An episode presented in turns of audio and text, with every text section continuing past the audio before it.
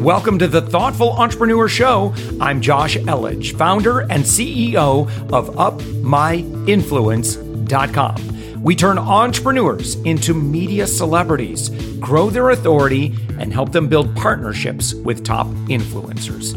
We believe that every person has a unique message that can positively impact the world. Stick around to the end of the show, where I'll reveal how you can be our next guest on one of the fastest growing daily inspiration podcast on the planet in 15 to 20 minutes. Let's go. All right, with us right now, we've got Laura Khalil. Laura, you're the host of Brave by Design. Uh, you empower women to work and live well. Your audience primarily women in tech. You are a public speaker. Uh, you are on the web at bravebydesign.net. Thank you so much for joining us. Thanks so much for having me. It's a pleasure to be here. And boy, yes, I, I was a public speaker. What am I now? so it's all moved online. You know, we'll, so you know we we will get back to normal for sure. But um, I believe, I'm sure, like you do, that I think that there are a lot of people, a lot of businesses that are going to look at their current way of doing things and say you know what? We cannot allow ourselves to go through that if they caught themselves unprepared. Uh, and so I think everybody's going to look now at their current way of operations and say, we have to be able to shift to virtual a virtual environment uh, or something like that uh, without any hiccup. Yep. Uh, because I think there are a lot of businesses that are like, okay, everybody work from home. Oh boy, wow. What do we do? Yeah, right, exactly. All right, Laura. So I'm hoping we could kind of talk about that a little bit. Absolutely. Uh, and, and, I know you've got some experience with that. Um, Absolutely. So, yeah. um, what's your first off? I guess um, you know, in in terms of like what's going on right now. Um, obviously, you've done a lot of speaking of relationship with a lot of companies. Mm-hmm. Um, exp- explain the the problem that that you see um, both with workers. Um, with manager leaders, uh, and then the the operations, the companies themselves, um, yeah. in, in terms of like you know where we are today and you know and again we're recording this it's the end of march and so obviously we don't have crystal balls so we'll right. you know we'll do our best to imagine what life is going to be like by the time this airs yeah, so there's a couple things. First of all, there's companies that have been proactive in the past in learning how to adopt and manage distributed teams. And then there are companies whose pants are on fire right now who said, okay, we have to react to this, go. Now, if you are in the former camp, you're probably a little bit more used to a flexible work policy, work from home policy. If you're in the latter camp, this is a huge shift. So I just want to acknowledge it's a huge shift.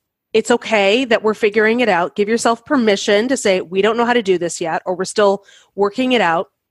And remember, we are we cannot go back to how hmm. it was. So there is no going back. There is a new normal in place. And I believe that that advice is going to persist even after we get through this pandemic. We will have, for companies that have been resistant to work from home, we're going to see that this is actually quite an efficient way for employees to work. You're going to see changes in policies. You're going to see new ways of working, new ways of collaborating. So it this is new, and but this is how it is. So there's a few things that we need to think about if we're a company um, that's focused on this. And I want to specifically talk to the management layer right now because mm-hmm. in certain companies, there's a certain old school style of management which says, well, I need to see butts and seats. So, you know, I need to see you to know that you're working, right? Now, obviously, we know in this day and age, that's I mean, it, it, it, there's no point to it. There has not been a point to that style of management for probably the last half century. However, it's persisted. And that challenge with managers who are feeling that is typically because when management is done really well, it's invisible. And mm-hmm. when management is invisible, managers feel invisible. So they will sometimes create processes to make themselves appear more visible. Hmm. because mm. there's some insecurity around well they can't see what i'm doing so does anyone know that i'm doing all this does anyone yeah. know that i'm keeping track so really just think about that if you're listening to this are you man what is your management style and because we are moving into an era and a day and age where things are done virtually where people are at home with their children with their spouses with their cats and dogs and everyone's trying to do everything I want everyone to think about the first thing, and this might sound a little surprising, but the first thing is sharpening your empathy edge. There is a great book called The Empathy Edge. Hmm. I really recommend folks go grab that. And that is really about how to lead with empathy. Now, you may be saying, oh, well, empathy, Laura, that's so soft. You know, I mean, come on. Like what what the heck do I need that for? And I'll tell you what. There's been some really interesting research done on how empathy can actually boost productivity, can boost employee engagement, and can boost sales. So, um, one of the stories I love is of a collections agency who you, and we i mean i've never heard from them before but if you've heard from them before you know those people are not happy on the phone right? They're calling you and they are pissed off angry give me my money. Well um, one woman who worked in a collections agency s- decided to start her own and do it differently. And she led with empathy. She mm. led with hey let's try to empathize with the people we're speaking with on the phone instead of breathing down their backs or breathing down their neck screaming at them and let's also empathize with our employees. And here's what happened she became, her collections were triple the industry average. So they collected more. Uh, her employees were not just evaluated on how much uh, money they collected and they were also evaluated on how many thank you cards they received from people who they collected money from. Can you even imagine a co- someone giving a collect a collections agent a thank you card. Yeah. But yeah. that's what happens when we develop empathy. So we develop yeah. more profitability and we actually develop um, more engaged staff. It is something that people are not talking about right now, but is mm-hmm. critically important. So when I mean when I talk about empathy, what I'm really talking about is understanding how people feel. Hmm. seeing things through another person's perspective. So if you have employees at home right now, ask them how they are. Okay, I mean, that is real simple, but we don't do it. How are you doing? How are you managing?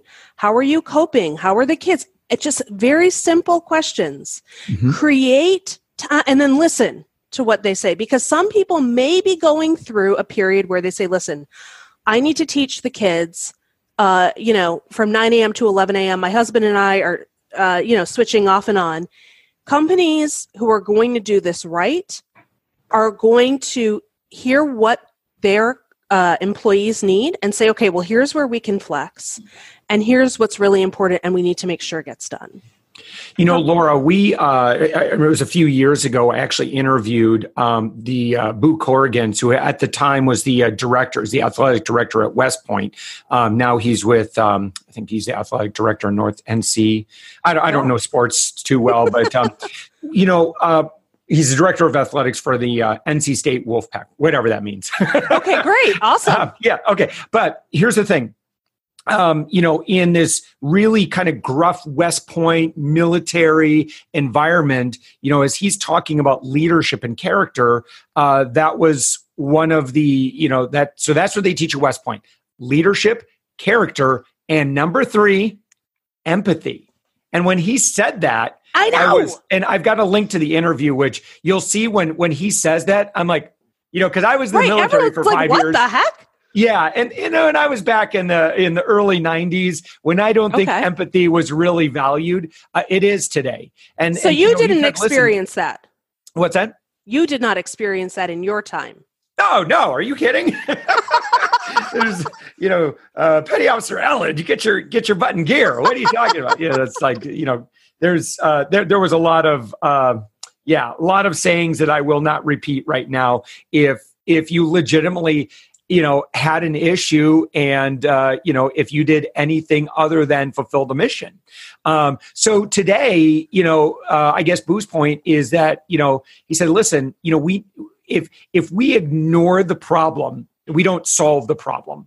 And so if i have a cadet and that cadet has an issue um, i would much rather find out what's going on so that we can solve it rather than just say hey tough it up and rub some dirt in it you know, right, or push kind of it down. Old school mentality. Yeah, which is what most, you know, unfortunately, what a lot of men have learned. Oh, Shove oh, yeah, it down. Yeah. Don't talk about it. Just go do your job. Right. Mm, well, and mm. then what happens? You know, we people. I mean, you can't you can't get rid of this stuff. It just eventually, you know, appears in different forms. So I, I mean, I love that. And empathy is, I mean, it is the way. It is mm-hmm. the way forward. So here are some of the questions when we're thinking about how to engage, how to keep our employees engaged, if you are truly concerned about employee engagement at a virtual level, I want you to consider one, talking to your employees, what's going on in their life. Two, are you scheduling time with the team that is not related to the work? And I mean by that, we don't have our water cooler time anymore. We don't have our lunch break time anymore. So it is very important that when we talk about how the staff is doing, we also include let's have a happy hour. Mm-hmm. You sit at your your computer with your favorite beverage, I'll sit at mine. We'll just see how everyone's doing. Because people who feel a sense of purpose and alignment in the values and vision of the company as it aligns with their own are more likely to be engaged employees. So mm. companies who are living their mission are more likely to inspire their employees to stick with them. Okay. So we want to think about that stuff. Are you building a safe environment? The worst thing is an environment where there is no psychological safety. That goes for if you're in an office or if you're virtually. If I say something on a Zoom call or a video call and I know that by me disagreeing, I'm going to be retaliated against in some way, shape, or form, that creates a lack of psychological safety for people to be themselves.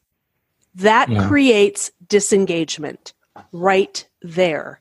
So please remember we need to create environments where we are inclusive of different people's beliefs, of different people's thoughts. We have a session where it's like, hey, I don't care, throw out any idea you want. There's no bad idea, and nobody's going to be made fun of for you know their idea not being chosen. We're just going to do a whiteboard thing. We're just going to throw mm-hmm. them up on the wall. Those are the type of things we need to think of. If you're running a top down organization you're going to be very challenged right now. Some of your most innovative employees are on the ground right? Yeah. go talk to them. What are they up to so those are some of the ways that I would start. I don't want to talk your head off. So let me let me take a breath for a second. Well, uh, so a couple things. Um, number one, what about the manager who says, "I don't have time. I don't have time for that." Like if I were to do that and talk to each one of my employees, like I, I'm, there's no way I'm going to get done what I need to get done today, or my schedule is just so maxed out, I can't do that. So first of all, traits of a great manager. Um, the first trait of a great manager is somebody who schedules and holds to consistent one on ones with their team. Hmm. It is absolutely, and we see this research over and over. And guys, I'm citing wow. research. So you must hold to regular one on ones with your team. Now, if you are managing a team of 60 people, I highly suggest you begin to delegate. okay, that would suggest to me we have a problem. But yes, one on ones are mission critical. And let me ask you here's the alternative the work doesn't get done, you get a backlog, you lose employees, and do you want to hire right now? Do, how, how do you want to go through that process? Does that sound like fun to you? People are having to do that. It's the new normal. But mm. you know, you can work with what you've got, you can adapt to what you've got, you can learn how to be a manager who makes time for the things that are important. And if your employees are important to you, which I think would be a wise way to think, you'll make time for them. And if they're not, well, you got bigger problems. Hmm. yeah um, and then you know there I, we, a lot of our uh, you know a lot of our listeners a lot of people that we work with we're already virtual companies um, there's kind of no need for office space we kind of work in this virtual environment and and sometimes our uh, teams may stretch across the globe. Um, and so I think it's really easy to be um, very transactional, particularly yes. for hiring freelancers uh, overseas, for example. Um, you know, and we've got you know we certainly have a group of folks uh, that we that we work with overseas and and i think it's important for us to remember that you know even though they may be acting as a freelancer um, you know they're a part of the culture. They're part of these this company's culture. And i i think that if you want great performance from them as a freelancer uh, you know in, invite them in and oh, please yeah. take time to get to know them uh, on a personal level and right? And, and how would Josh, you I, so i consulted for years um, in the marketing space, I worked with companies like GE, Intel, Twitter, doing all kinds of developer marketing consulting. So I have been that that outside person. And I'll tell you what, the companies who took the time to say, Laura, tell me about yourself and what you're up to will get more out of you rather than the hired gun approach of, uh, or the mercenary approach of mm. okay we need this get it done boom goodbye i guarantee you you will mm. get more from people if you just inquire about them. And here's a great way to do this where it ties into the company. Ask them this question. What's really important to you? What matters to you in your life? I'm not just talking about the work. I'm what matter like what do you care about? What do you do? Because that's how, when we understand someone else's values and their mission in life, we can begin to see how the work that we're doing and our company's values can align. Mm-hmm. And when people can see the alignment between what the company is doing and what they want out of their life, we immediately begin to build more engagement. It's a fact. Yeah, what do you say to um, business owners and or executives that have found themselves in the unfortunate position of having to furlough, lay off, downsize a number of people? I mean, that can send shockwaves throughout an organization. Um, yeah. What do you do in that case with the uh, sur- I want to say survivors, but you know, people that are still, you know, that haven't been let go? Um, that's scary. I've been it's an employee scary. in that situation. I've also been an employer in that situation. It's an awful feeling it is very scary. And i think that your your note of calling them survivors is true because it does feel for many people right now like we are in a form of war but a war against a virus. Mm-hmm. and uh, so that's very apt. Now when we have and, and it, the problem right now for many companies is there's so much uncertainty that it is hard to say we're not going to do this again. It's hard to say in a month you know, we'll be back. It'll be fine. They'll come back. We don't know that. So, first, do not lie to your employees. Don't lie. Don't tell them or, or try to make it overly optimistic. Be honest with people. People value honesty. Some of the things that you can do if you are going to um, furlough employees or lay people off, whatever it may be, you can offer or you can provide resources for retraining and redevelopment. You can direct people to those resources. You can even direct you know one of the things that i see companies doing is and this is i've seen this happen when we were in physical locations and i've seen it in virtual now is helping employees build their personal brand.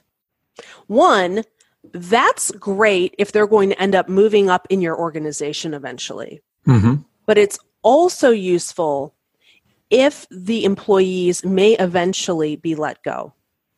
Now, so that may sound crazy to people like, what are you telling me to do? Like, train my employees to leave? No, but train them in how to be- put their best foot forward. That will help you in the organization, right? How do you write an elevator pitch? How do you talk about yourself? How do you hmm. craft a vision for what you're working on? Those are the things I'm talking about. Those are very transferable skills to hmm. anyone who's leaving a company. So teach them how to talk about the product, talk about the service, talk about what they do, talk about who they are. That will help them when they go speak to your clients but it also provides the benefit of helping them down the road if they need it. Mm. So, um, Laura, tell me about your business and, and how you uh, grew your your practice, your speak, you know, your your professional speaking career here. Sure. So, I actually, as I said, I started in well, I worked in Silicon Valley for a number of years, and I decided to start my own marketing consultancy in 2013. And uh, doing that, I realized something very interesting that many of the traits that had penalized me as a full time employee were my hmm. greatest mm. assets as a leader. I was the type of woman who was the quote unquote too much person. I was too bold, too determined, uh, you know, too outspoken. And so when I started my company, I realized wait a minute, companies like that. They want to hire someone who's confident, who's courageous, who knows what they're talking about, who speaks directly and is clear. And so, doing that, I built quite a roster of clients and built a very successful consulting business. As I was doing that, I began to speak and train more on how other individuals could do that. Uh, and how other individuals could develop the mindset because what I here's what I learned Josh and this is this is the truth as you know anyone can tell you how to uh, ramp up a business, right? It's not like these are secrets locked in a vault that you cannot access. There are steps to running and growing a business. You can go find them online, you can go Google them, you can get a teacher, whatever. But what I found when I started training and when I started coaching is people would come to me and they'd say, Well, I've done what you've said, or I'm trying to do what you've said, but I've hit these roadblocks, or like it, it's a little harder than I think, and I've just given up. And that's when I realized I don't need to teach you the steps for how to build a six or seven figure business. I need to teach you the mindset for success. Because if you do not have that, I guarantee you, you will self sabotage, you will fall hmm. into old patterns, you will find all kinds of ways to roadblock yourself from your success. And so that when that when I began to have that insight, I said, you know what, my greatest gift to the world is to teach that, to teach that mindset, to develop confidence, clarity, and courage to go do great things and not stop yourself. Yeah. As a speaker, how will you adapt? well, we're figuring it out right now, boyfriend. I mean, we're figuring it out right now. So um, I am adapting, one, by giving myself permission to pause permission to feel and to say, oh my gosh, I'm scared, I'm upset, I'm annoyed, I'm angry. So let's just start with that. Second thing is, okay, I did that. I said, okay, what am I doing? Second thing, obviously going virtual. Obviously, creating more online courses, creating more online training. Um, I've actually, what I've done is I've used this time as a wonderful opportunity to ramp up my podcast, Brave by Design. Normally we run once a week. Now we're running daily with shows to help people uh, thrive during coronavirus. So there are all kinds of opportunities within this challenge. You just have to be able to look for them. Obviously, not going to go speak in front of audiences right now. That would be right. a death sentence for all of us. But what I will do is create virtual events, work with companies who still want to understand that engaging employees does not stop when they are at home. We still need to create courses and training to engage employees wherever they are. Now, everyone is going through a tectonic shift right now. So let's give everyone permission to be like, I, I'm trying to figure this out. This is confusing. It's going to take a little bit of time for us to readjust. That's okay. Mm-hmm. But when they're ready, they'll see, oh my God, look at everything Laura's doing look at what she's up to. Wow, she's really ahead of the curve. So that's how I think about this. There is always opportunity in crisis. Always. Yeah. And so yeah. go find that opportunity.